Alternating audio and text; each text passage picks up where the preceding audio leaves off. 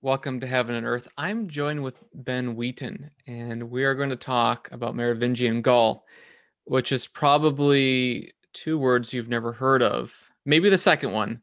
So we'll get into what that is exactly. But as we get going, Ben, can you introduce yourself to us? Hi, my name is Ben Wheaton. I um, earned a PhD in medieval studies from the University of Toronto in 2018. And my research area focuses on theology and society in late antiquity, with a special focus on the um, Gallic poet Venantius Fortunatus and his world at the end of the sixth century. So we should talk about Fortune. Uh, we should talk about him at one point too. I think that'd be interesting. We should. Um, so I think it might be useful. So we're talking about Mer- uh, Merovingian Gaul. So sometime after around around 500 is kind of where that period begins. Is that correct? Clovis and all that kind of stuff. 450, technically 450. speaking, is when Clovis's father sort of 450 to 750. Okay. Generally speaking, the dates when the dynasty um, is considered to have existed. Although, yeah, I mean, so um, Clovis's father, who was, uh, oh, I forget his name now. He wasn't technically speak. I mean, he was king of the Franks, but it was um, the Franks were at this point still um, allies of the Romans, Roman allies, and so not. It was sort of. I wouldn't really call it. They weren't really kings of Francia in, in, in a meaningful sense. Mm-hmm. More like chieftains or something like that. But yeah, but anyway, 450 about. But say, About- but yeah, about end of the fifth, beginning of the sixth. Okay. century. And so Gaul is the geographic area. It's kind of roughly France and spills all over? France and West and West Germany. So the West whole Germany. area west of the Rhine. Hmm. And there would be probably a number of languages, but Latin, I'm sure, would be a primary one, at least in the south. Is that Yeah, Latin. I mean, but at this point, the Celtic languages of the Gallic Celtic languages had, had mostly died out, and so you have Vulgar Latin being the language of the people on the whole. And so it might be useful to just set the stage like so 450 to 500 um you have things happening that you might more people might have heard of so in 381 you have the council of constantinople Right. in um was it 452 the council of chalcedon um is that right i feel like that's wrong as i'm saying what's the year Well, 451 is Chalcedon. Okay, that's what I was getting at. 41, yeah. Um, Yeah. so you, you have these kind of things going on in the world. So these are not like faraway realities. No. Uh, in this area of the world, probably in the 400s, it's mostly broadly the kind of Arian theology at this time. Is that Nope. Not Nope. 400s. Okay. 400s, you're, have the Christological disputes. Don't forget. Okay. You do have Arians. You do have the Arianism, but only because the Germanic tribes were a particular brand of Arianism called Homoian. Yeah, that's, that's kind of what I was trying to get at. So, so what was that again? The, the name of it? Homoian Arianism. Moyen. Okay, yeah. So the, so the question is whether we should use the term Arianism Right. at all for the number of things, but it's, I think it's a fine overall term. If just, provided you um, clarify what you mean. And Homoian Arianism is the standard um, uh, Trinitarian theology of the emperor held, held in the fourth century under Valens, and early fifth century under Valens, the emperor of Valens in the east. And it was under the emperor of Valens that missionaries went out to convert the Germanic tribes who were at this point living in kind of the Balkan areas. And so they naturally adopted the official theology of the um, empire at the time, Hmm. and so was Homoianarianism, which held that Christ was not homoousios, but not homoousios, but homoios, which is actually an, an even more radical subordin- subordinationist mhm. thing than uh, than homoousios. So Yes, we do. anyway, the point is, Son that is, the German, is like the father. So, Right. um, as if you wanna like- like substance, they wouldn't they wouldn't even say same substance. Okay. like, but not even like substance. so as a taxonomy, you might say there's the Homoousians who would say the father and the son are consubstantial, they share essence. Then uh, right above that, you might have uh, homoi homoiousia, which is they are like uh, one another in all ways, which is is actually still orthodox. Well, they are they are of like substance. They're like substance, or like well, yeah. There's different ways of putting it. I think Same substance, homoousios. Yeah. But homoousios, like substance. right. So there's a distinction here. That's the that's the joke about Okay, the whole okay, yeah. everything turning around an, an iota. But Homoian Arianism is different. Right. Still. yeah, It's- that's again, it's more radical subordination. okay.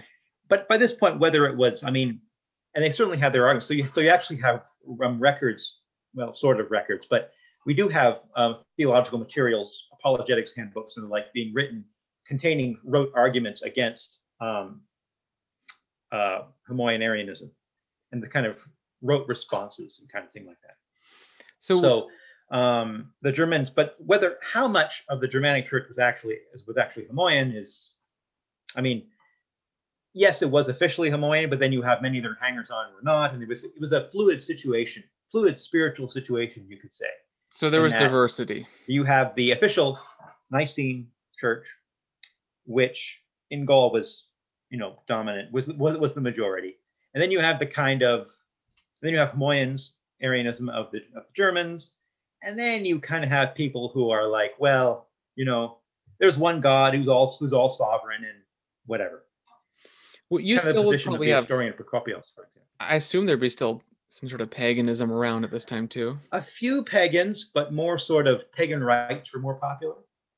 But um, in that you still do pagan thing, like you still, you know, make sure you propitiate the local spirits of the bog or whatever, uh, the lake, and but I mean whether or not that's more a sort of like or you know produce sacrifices in the local sacred tree kind of thing, whether or not that was official paganism was another mm. question. Probably some of it was, but so, a lot so, of it is sort of syncretism.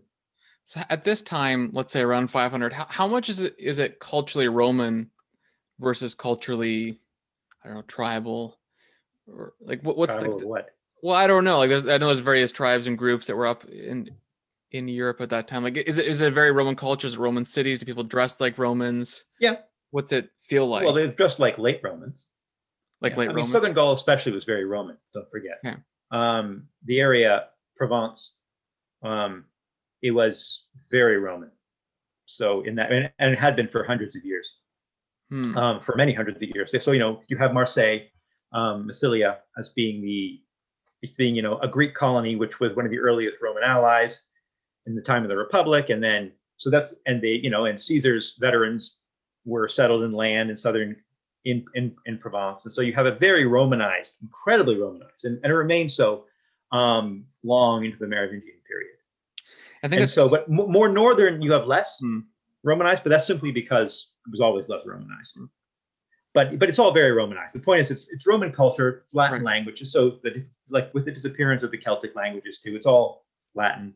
It's all most of it's at least superficially Christian, and so and and all the you'll hear about all the political machinations so on and so forth it's all rome like even the germanic tribes um were had been roman federates roman allies for many many years by this point and they you know aspire to be like the romans yes and you might remind me like in the 400s there's there's a number of bands that are moving through europe coming down south mm-hmm. um some make it to north africa some make it to the to italy are, are these yeah. where, where, are they coming from? Are they coming from further east or are they part of the same group? What is coming from further east? So yeah. depends. I mean, this is a big discussion. Where did they come the Vandals? Where, where did the Franks come from? Who were the Franks? Yeah. I mean, we don't it's not nearly so set as we think. Probably near basically a lot of them probably came from tribes nearing living near the Rhine, just okay. east of the Rhine. So like kind of like modern Germany, rough. Yeah. Yeah. Saxony. So the Saxons came from right um, and the Franks probably around just just around the Rhine area. And then you have um, sort of certain steppe tribes. The Huns, for example, are a tribe from the steppes, say, um, oh, maybe east of Poland, West Russia, kind of thing, moving westward. That's frequently happened throughout every mm-hmm. every few centuries. You have some. So, so would, would these tribes coming have, west? Would they be Christian at all, or are they? No, no, no. Huns outside weren't. of the orbit entirely. Yeah. Um, so the Huns are actually Germans were sort of, you know, well known, well, not well known, but reasonably well known. Huns were sort of right. They're the more. But then also, of course, they would gather lots of other people around them too. So when we talk of barbarian tribes, we talk not just of particular national groups or nations, but of ethnic groups. We mean also people who kind of joined in with them afterwards. So. Hmm. So, in some ways, the great cultural change we see is much more, at least in terms of the aristocracy, is, is a militarization of the, of the aristocracy, okay, as opposed to um, a Germanization of it. So, is that when you think about like the the population of people that might be in Gaul in the 400s, Mhm. would they be people who have migrated with part of these like moving? No, not at all. Vast majority would be would be um, people living there who You just- always there. You just think of think Romans basically. Yeah, Gallic Romans, but yeah, Yeah, like, Gallo- Ro- yeah, but people who would identify, speak Latin, think of themselves as as Roman under the sort of yeah. Okay. very much so. Yeah, uh, Uh, I mean the the Ber- Ber- Ber- Germanic tribes were not that were not were not large. Okay. Just that they were the army. So I think that kind of the two famous earlier figures that are in this area is it. so at Lugdunum you have um, Irenaeus or uh, Lyon. Um, Irenaeus was uh, third was third wasn't it? Third century Uh, no, second century. or second century? Although I guess yeah, he might have lived into the 200s. I'm not sure. very early. I'm, I'm Very early, yeah. follow up on that. In Greek speaking, of course, that's where most Yeah. communities in the West. And then then after him you have uh, Hilary Poitiers, who's in the 300s. You do? And so you, you do have this sort of traditional, strong uh, tradition of Christianity through these guys. I don't know how broad that would be, but you do have this these these big names that are out there. Um, is it Martin of Tours as well? I think in the Oh yeah, Martin. 400s. Is that right? Martin. Is he in the 400s? Martin of Tours? Yeah, he's in the 400s Sure. Yeah. Yeah.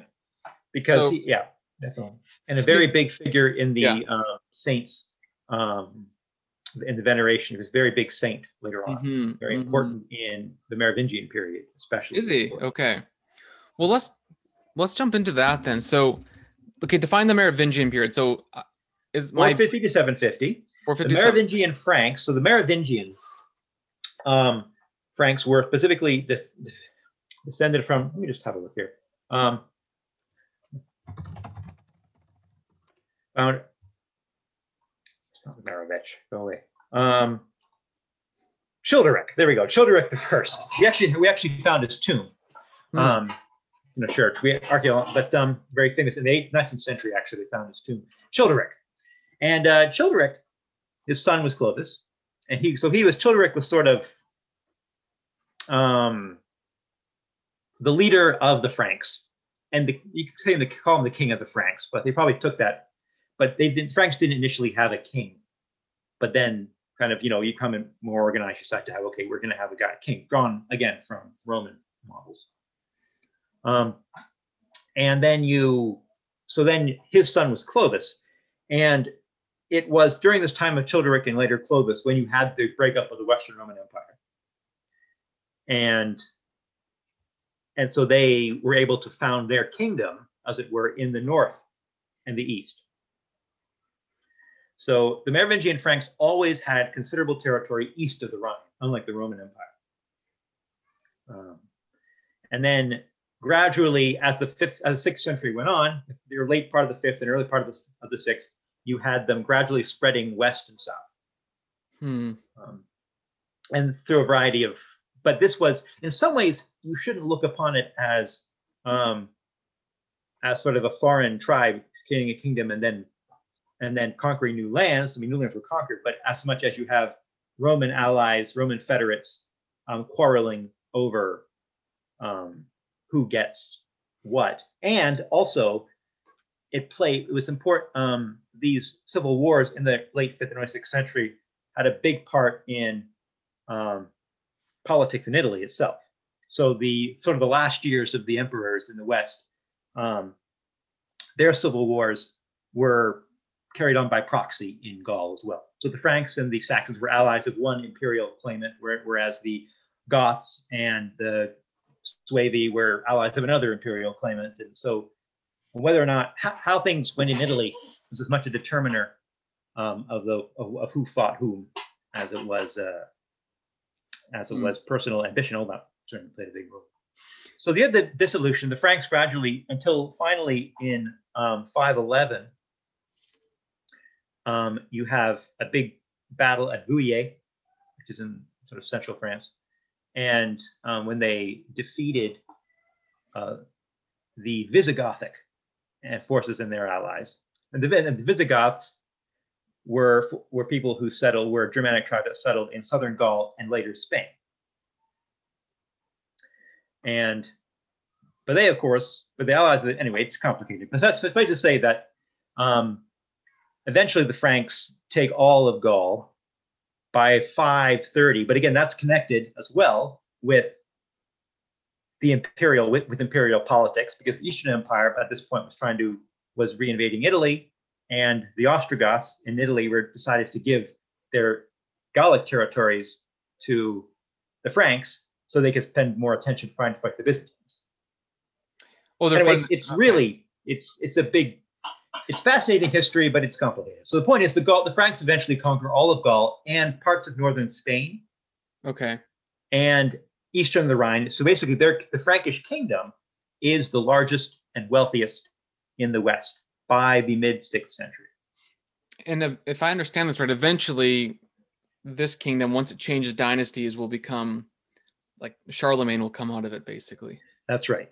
Well, eventually, in the eighth century, the mayors of the palace, the, the chief sort of um, servants of the Merovingian kings, eventually they become kings because they, they become the kings. So then mm. you have the Pippinids, named after their founder Pippin, who eventually takes over um, the Merovingian kings to decide rather than rather than having a figurehead Merovingian, just you know become king yourself. And so that's eventually what they did. And so then you have um, Charlemagne. Just to kind of push the the whole kind of pictures for um, for listeners. So Charlemagne becomes eventually crowned as the Holy Roman yep. Emperor. Christmas Day 800, the easiest date in history. Christmas Day 800, right. and that same empire. I know it's a bit different. Is around even during the the Reformation and with the Habsburg. Dynasty. Well, not no. Um, the the Carolingian Empire okay. is different from the, and then you have the Ottonian Empire, right. okay. and then you have because the yeah. Carolingian Empire is still centered in France. Don't forget. Yeah, it's like, but the Habsburg much of Germany. Okay. But it also most of France. Whereas um, later the the Ottonians founded it in centered in Germany, what is today Germany. Okay. And Central Europe, and same thing with the later Holy Roman Empire is Germany. Effective, effectively. effectively. yeah. So I mean, I guess the the the name still kind of persists. There's this idea of a Holy Roman Empire. Yeah. yeah. Um, the sort of identity. So it's kind of interesting.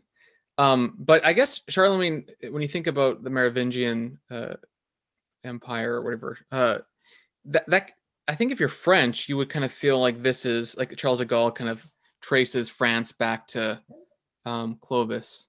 Not just Charles de Gaulle. It's back in 19th century. It's oh, okay. a very big deal. Okay. Um, it's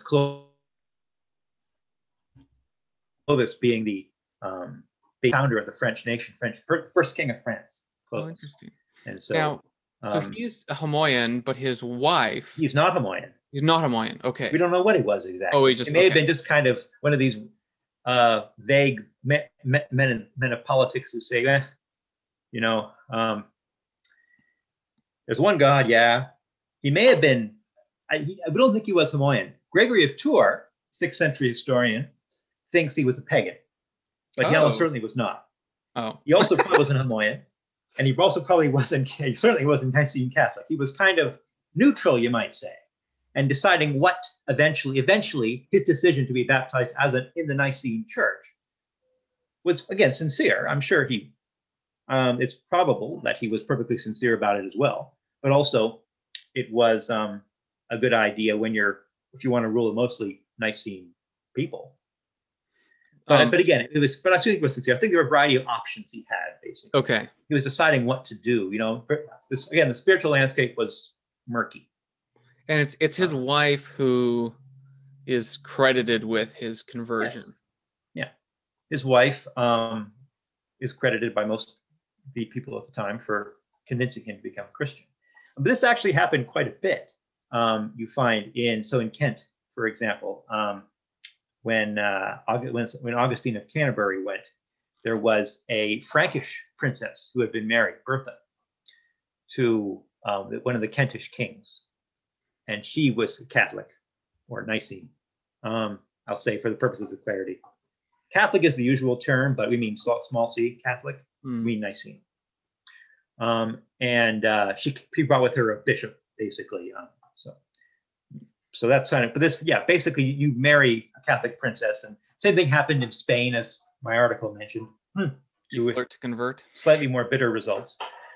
And uh, but the point is, yeah. So, but marrying um, Catholic princes, same thing happened with the Lombards too. Again, it was a very common thing to do, and frequently these um, women were formidable and uh, spiced succeeded in persuading their husbands to convert. So what? So we talked about Martin of Tour, Tours. Um, what would Christianity look and feel like? Like, what are the patterns and practices? Uh, do you have like icon veneration? Is it a big Not deal this icon time? veneration initially, no. So, so like, what does it? What does it feel like? Well, for one thing, um, well, it depends what you want to talk about. Um, we could talk about it, the various, the, the official rites of the church. Okay. Talk about the Merovingian Church as um, focused. You had the very, you have the varying feast days. Okay. So Easter, for example, the, was the start, the, this great start of um, a great high point of the Christian year when you had the baptisms. Again, a lot of it's simply late Roman Christianity, not Nicene Christianity. So again, baptism once a year. Um, you got the and the catechumens being. It was still it was a mix. I mean, by the sixth century, you had increasing infant baptism as being the norm, uh, but uh, the fifth, you had more sort of formality of being baptized at um, be, a vital baptism being still or late late old age baptism, so you wouldn't sin and thereby lose your salvation. Um, but uh, so, in other words, we have a lot of texts which will assume that adults are being catechized before baptism Mm-hmm. being taught. So you have, but by the sixth century, that's starting to die out, but you still have some of it, but you still have the forms remaining. So, so just kind of repeat. So you have a once a year baptism, which is on Easter, correct? Yes, technically speaking, people were supposed to be baptized on Easter. And you'd be a Um, catechumen. You could be a catechumen throughout the year, learn the mysteries of the faith. Yeah. You get baptized. Is it kind of like the older version of baptism? Men and women separate. You basically get down to your underclothes. Yeah. Oh yeah, all, all the all, All the that stuff. pictures of Clovis being baptized have been naked. Wh- One of the uh, it might be just useful to. I'm sure no one knows about this. Who's well, few people would, but uh, these early baptismal things are really interesting. That you have because you have men and women deacons, and the women deacons baptize the women, and the men deacons baptize the men. They're in undergarments or whatever. Now I don't know if it's all like that all the time, but it's kind of one of the. I, sometimes, sometimes that was the case. Um, I, I would say that that's more. I would say that's more of an Eastern thing. Oh. Deaconesses were persisted longer in their Eastern church. okay. and Yeah, that's what I'm for probably thinking. plenty long after then in the Western Church when deaconesses existed up, up in the sixth century, but they tended, but then they were tended to be subsumed into the um, into the female convents, the female religious orders. Oh, so. okay. So um, one very famous uh, figure, uh, Radegund of Thuringia, who was a famous founder of a monastery of a, of a convent um, in the sixth century, was ordained as a deaconess Okay. but she persuaded her bishop to do so. But that was sort of the one, that one of the last ones that was done, and it was abnormal. Interesting. But, but the point is, baptism was done again, mostly done. But by the end of the sixth century, it was mostly infant baptism. That's so interesting history that the because early on it's really clear there are women deacons. It's just Oh yeah, yeah. super like I guess I am thinking more the the fourth century kind of Eastern rites. It's, that's Oh, what yeah. I know a bit better. But Yeah, e- East again. The Eastern Yeah. churches had deaconesses and still have them, frankly, um, far more than the Western church. So, again, by the fifth, by the sixth century, deaconesses in the Western church were being incorporated into um, the female religious orders. so so would you still like in the West? Would you at this time be baptized outside of the the church building and then you'd be brought indoors, or would you be be baptized? inside. No, you'd be baptized Okay. inside. You'd have a baptismal font. Okay. So there's a pictures of. So we have you know paintings of Clovis in this kind of font, hmm and then he'd be in the font up to his chest in water, and then they pour water over you. Oh, it was pouring. It. Yeah, and then you'd be given the white robes of the. Okay. And then would you proceed at that point into? Would you receive the Eucharist at that point? I'm not sure. Okay.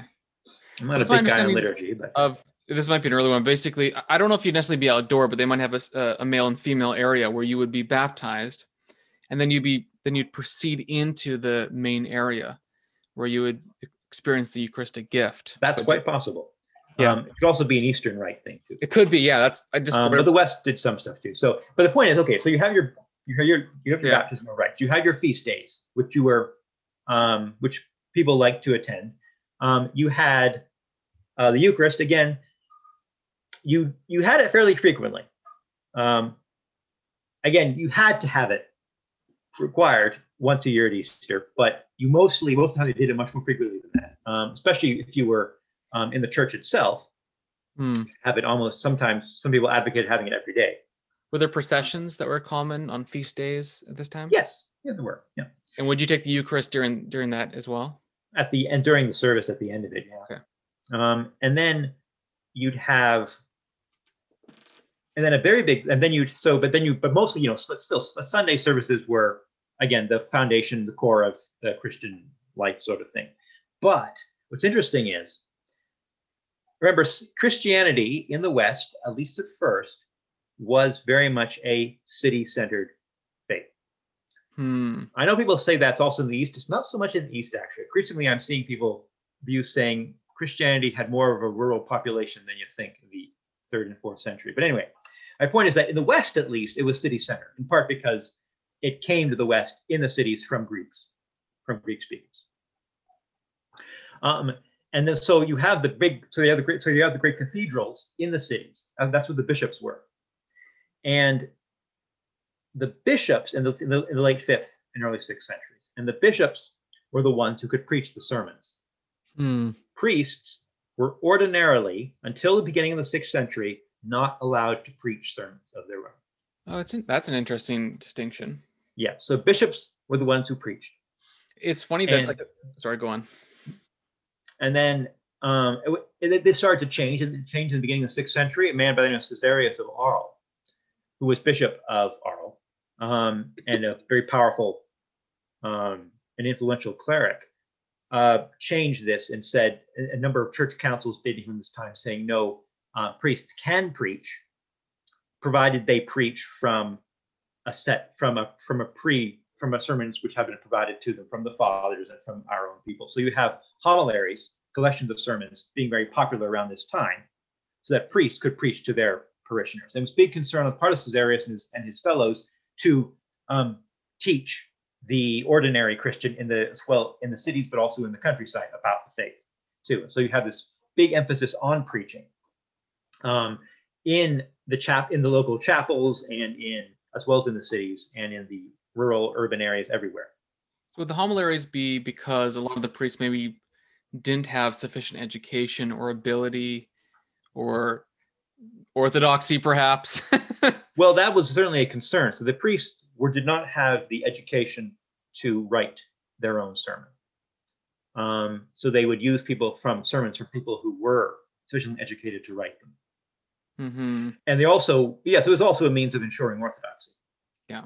Um, because again, you didn't have the time to read the great complicated treatises.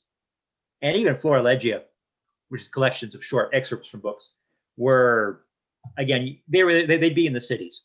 And priests, um, basically, so basically you have so from the Carolingian era, we have priest handbooks, which contain a few key sermons, some canon law, and a few other small things like that. Um, and you would, and I mean, and you use this for and stuff. But usually, but priest, main education of a priest was learning the Psalms by heart, Mm-hmm. and along with a few other things. But you could read the sermons Mm. that were sent out, and they were encouraged them to do this.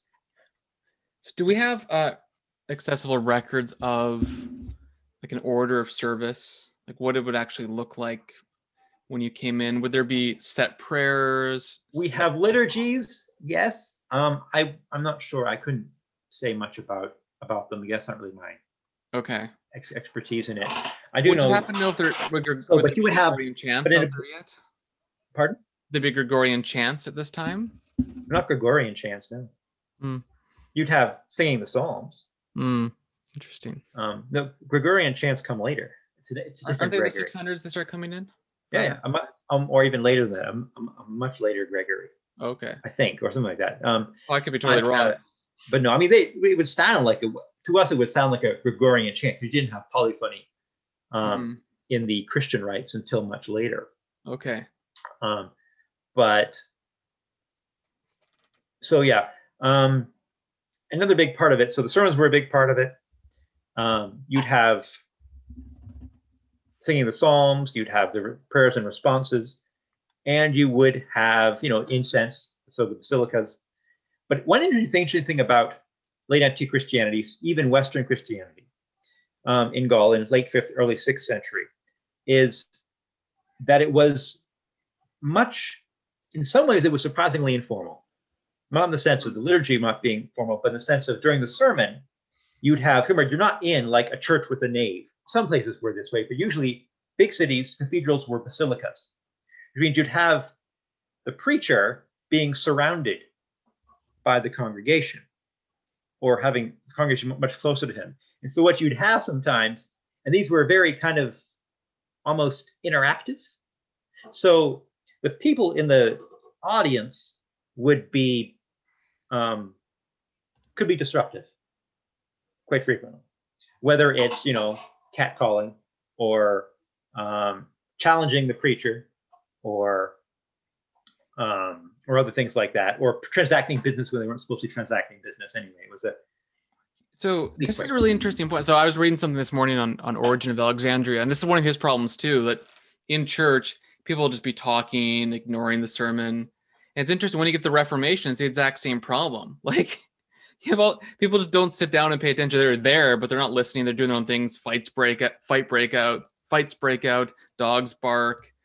It's it's kind of wild because we're used to, I think, at least in Canada, a sort of quiet church experience uh, as far as I understand in church history, that's that was never true. Well, you've never been in a Pentecostal church, have you? Well, okay, there you go. I guess there would be the, but I suppose I'm thinking of uh, when someone's talking. Yeah, there it's relatively quiet, meaning people are respectful enough to listen. But that's historically it doesn't seem to be the case normally. No, indeed. Nope. By the way, I looked it up. So Gregory the Great, who you know from Gregorian chants, it is early, but it might be legendary that he invented them. So I know they became popular later on. Yeah, so it's later on when it. I, for some reason, I just assumed that the, that tradition was actually him, but I guess who knows? Maybe could be. Um, there's lots um, of Gregories. Sometimes Gregory. Sometimes there'd be another Gregory, but he. But later generations would say it's actually Gregory the Great instead of this other Gregory. Okay, so it's yeah. this happened a lot actually. So a lot of Gregory of Tours, great historian, has some of his religious parts, um, parts of his. So sort of he has dialogues between Arians, Arians and Christians in his history and sometimes they'd be excerpted in Carolingian texts for sermons. Hmm. Um, but they'd be ascribed to Gregory of, to Gregory the Great. So Merovingian Christian life, uh, you do have the the larger, probably cathedral buildings, but you also have smaller, medium places. It's New more chapel. interactive chapels. And at this time, you mentioned there's going to be orders being developed. So there's um, female and male orders, I'm sure. Right. Yeah. And that's where a lot of I don't know what the right word to be like Christian ministry happens, I suppose you could say it that way. Uh, in some cases, um, usually, so there was the two orders of, so the two parts of the clergy were the secular clergy and the religious clergy.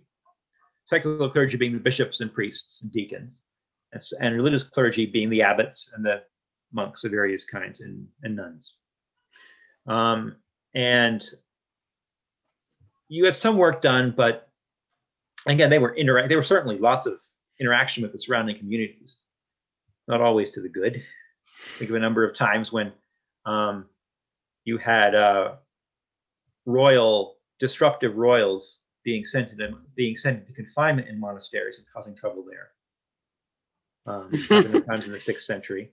Uh, sorry, just a memory popped up. It's a little bit later on in history. Um, there's a predestination controversy, I think, in the 800s, Mm-hmm. And uh, one of the main figures whose name escapes me at the second, something of Barbet. Yeah, Gottschalk of Barbet. Yeah, he gets forcibly tonsured, if I remember right. So they they bring him into a monastery and, and cut his hair. That's right, but that, that's more common. Yeah, to be taunt, he taunts. So basically, it says this king, his son rebelled against him, captured his son, has him tonsured and sent to a monastery. Yeah, it's kind of like a, a I guess a semi prison. it's like if you don't want to be there, you kind of have to be if you're an insignificant yeah, royal figure. Means a confinement. It's, a fascinating um, thing because you know I don't know in my mind I think of it more of a, of a voluntary society, but I think when when you swear your vow, maybe you could clarify on this. Like it's really you read the rule of Saint Benedict. Once they let you in, and you have a one year of complete freedom, you can go and come as you please. But after that one year, and you're fully accepted, can't leave. Mm. Or if you hmm. do, you can, but it's going to take a while, and you have to endure a couple of beatings. Okay. but no, but it's, it was very, very serious matter. Habit or yeah. okay. Um, but also, I will say that in the Carolingian era, it was more popular. Most monasteries were populated by children who were brought there as very young, as oblates. Mm-hmm. And that's a and way to so, get them kind of taken care of, probably. Yeah. Or to fulfill a vow. Yeah, something like that. Um, um, Samuel's dedication to the temple was used as a, as a model in many ways. Yeah. Um, and so, but this this died out in a few. It's only lasted for a few centuries before it tended to mm-hmm. issues. So um, with that, in, in terms of theology, so I I kind of like so I know things up to about 450, and then it's like a blank until about 800. But in the 800s, you have uh, issues on the Eucharist. You have oh, yeah. argues arguments on the presence or lack of, or yeah. the means of presence.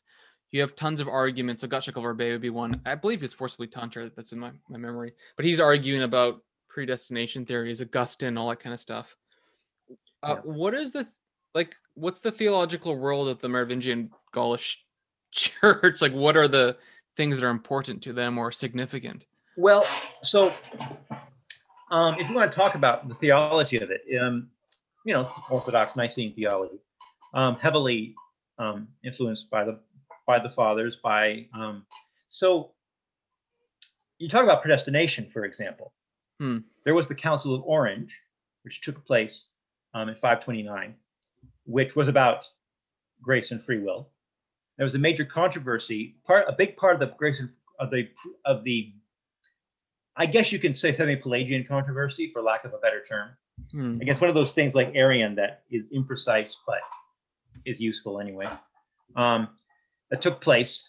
Um, so Augustine's last two books on predestination, the De Predestinatione and the De Perseverantiae, and on the perseverance of the saints, were written in response to um, clerics in southern Gaul, Prosper of Aquitaine was being one of them, um, about questions related to grace and free will. And so grace and so the questions of grace and free will were very were matters of big controversy because you had, at least in the, in the monastic world, a sense of um, opposition. While they opposed Pelagianism, they were nonetheless of the um, of the opinion that um, Augustine, especially in his later writings, was too lax against people who sinned. Oh, against, against sin. They felt that um, it was important not to act as if you couldn't fall away by sinning. No matter what you, you could do what you like. So interestingly, one of the um, tenets of a semi-Pelagian council, which took place, was those who deny fire and hell, let them be anathema. Well, that's almost surprising to me. Yes. They were concerned that, especially certain more radical predestinarians, uh, more, more radical than Augustine even, were of the opinion that no matter what you did, if God chose you, um, or if you were a Christian, you couldn't, no matter what you did, you wouldn't go to hell.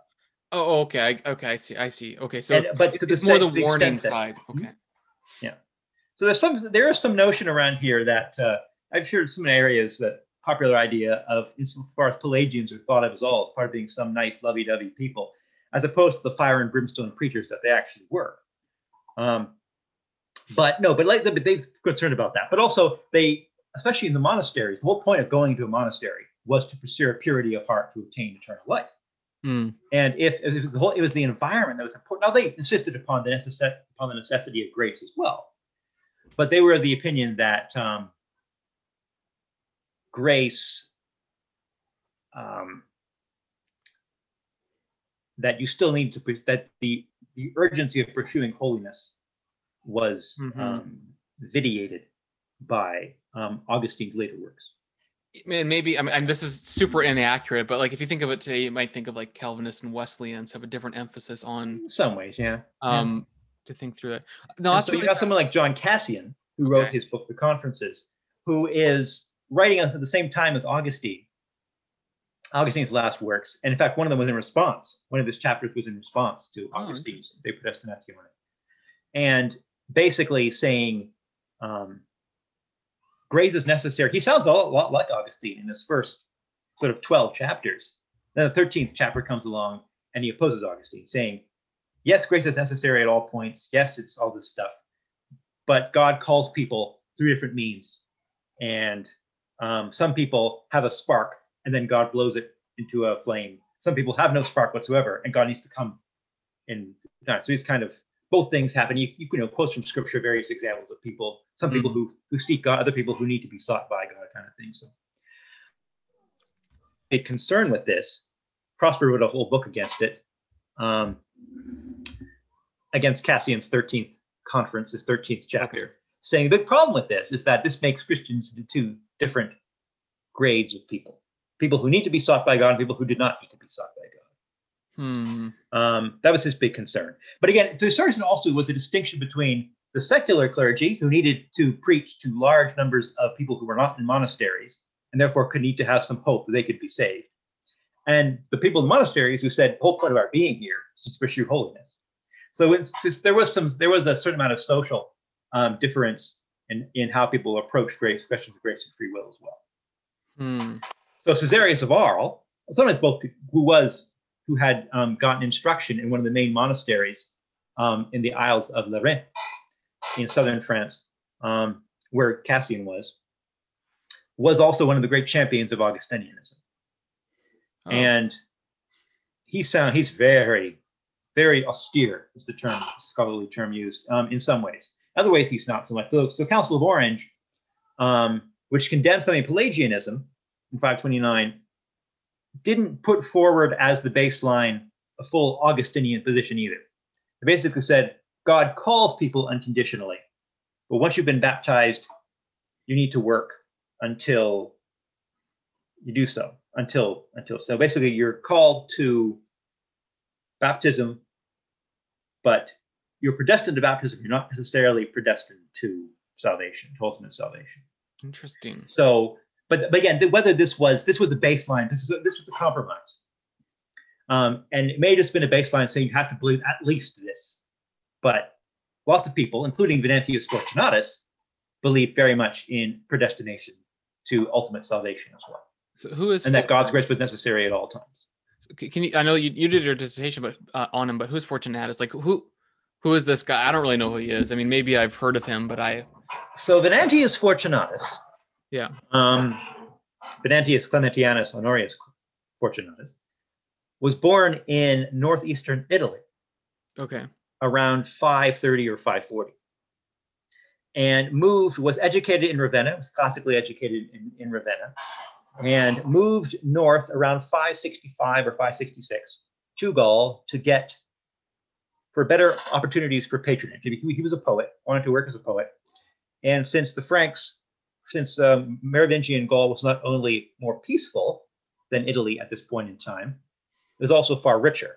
And so um, the kings, in other words, could afford such things as poets, whereas the um, various few warring factions in, in Italy were more concerned with bashing each other over the head. So he moved north and wrote a wide, he was a poet first and foremost. He left to us 12 books of poetry Okay. Um, most of it in praise poetry to bishops and to kings and princes and lords of various kinds. He was a, you would call a literateur. He was um, a poet, and he got patrons from from various people. He got patronage from various people. Um, eventually, he settled. He was a secular poet, we would say, though he is probably ordained in the lower orders, whether deacons or what have you, around in uh, sometime some point middle age. Anyway, he settled in Poitiers and was worked closely with Radegund of Thuringia, who was there. Um, was also close friends with Gregory of Tours, the great historian in the late sixth century, and Bishop of Tours. And he wrote poems for him, wrote poems for Radegund. Um, so it's very, he is the second largest body of text we possess from the sixth century in the West. Hmm. Gregory of Tours is the first. So from late sixth century Merovingian Gaul, we have two massive corpuses uh, from these two guys. Um, poetry, letters, hagiographies, saints' lives, um, histories, all sorts of things. and he was he's very he's very probably the most sophisticated, um, the educated man in Gaul at this um, by the end of the sixth century, and eventually he became bishop of Poitiers, and um, died around 600 610 or so. Hmm. Um, so, and he was the guy who I said, and he, but he, during when he was bishop, he preached, he preached a couple sermons, one on the Apostles' Creed, one on the Lord's Prayer. And in the, there's a sermon on the, Lord's Prayer. He goes off on this extended rant um, about uh, grace and free will, and how um, grace is absolutely necessary in every single aspect of any kind of good we do, kind of thing. Hmm. Well, as we um kind of bring our time to an end, I think it might be useful to ask you this: Are, there good editions of these authors, primarily in English, that we can find and read? Because I'm I it's, I'm listening to you, and I I feel like there's like this I have this black hole in my view of history. Mm-hmm. I have no idea about a lot of this stuff. Like I know bits, but Yeah, so I will say the sixth century is one of the best centuries for writing in the early Middle Ages and Okay. and the antiquity. We have this, we have some of the we have the most the greatest number of texts arriving from that period. So the seventh century and fifth century are kind of they have stuff, but sixth century is where it's at. okay. You have got histories, you have poetry, you have letters, you have hagiographies, you have canon law texts. You have, and speaking of councils, one of the greatest councils in the church, fifth, fifth ecumenical council, second council of Constantinople, which is very interesting if you're interested in Chalcedon, Hmm. um, including the only really competent Roman emperor in theology, Justinian. Um, but uh, it was what's interesting is huge number of texts. So Gregory of Tours and Venantius Fortunatus both have translations of most of, the, of their material.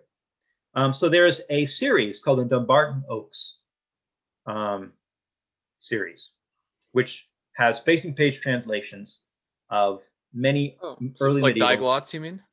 Hmm? Like diglots, like one in Latin, one in English. Is that what you Yes. mean by that? Okay. Yeah, okay. facing page translation. Yeah. Okay. Um, and one Venantius Fortunatus's Carmina, his poems, have just been published in translation Oh wow. in the Dumbarton Oak series in, in their entirety. And Gregory of Tours, his histories were translated back in the late 70s. It's not a very good translation. I mean, whenever I read it, I always find myself finding ridiculous errors, but it's fun. It's a fun translation. That's a good way to describe it, I guess. Yeah, good old Lewis Thorpe, who was an interesting man. Um, Hmm. But uh, yes, it's, and, it, and, it's, and it's a penguin one, so it's not that expensive. Okay. Um, and then his uh, Gregory of Tours hagiographies and stuff are um, also in the Dumbarton Oak series. Okay. So, So there's yeah, so there's good translations of them. Um, but and also all the Latin is available for free online with the um, Monumenta Germaniae Historica series. Okay. Um, and now I guess you have a, a book coming out. I guess we can link it with Brill. Do you know, is that confirmed or is this? It's currently under peer review, so it's going to be a while. Never mind then. Just kidding. Um, I do have a book coming out. Oh, Another book coming out, um, hopefully, which is under copy ed, being copy edited as we speak with Lexham Press Okay. on the medieval atonement. Okay. That'll be out sooner. Probably more, Okay. more interest to your uh, listeners. Yeah, it could it could be um is that this year or next year, do you know? hopefully this year. I mean, it's again, it's with the copy editor right now, so we'll we'll see. Um, again, the book on book on Brill is also very technical, Hmm. and I'm not sure. It's not. If, if laymen, if historical laymen want to read it, be my guest. But um, it has a lot of there's a lot of uh, crit, uh, text text critical stuff in it, and um, other things. So it's it's it's meant for a specialist audience more. Okay. Um, whereas the book I'm writing for Lexham is is meant for uh, educated laymen. I said so. Okay. Yeah, excellent. Well, thanks for teaching me a bunch of new things that I didn't know. that was fun. and uh, I think this is the first time we've met. Is that correct? Mhm. Okay. Well, it was a pleasure to meet you, Ben. Thank you so much Thank for your time. You're welcome.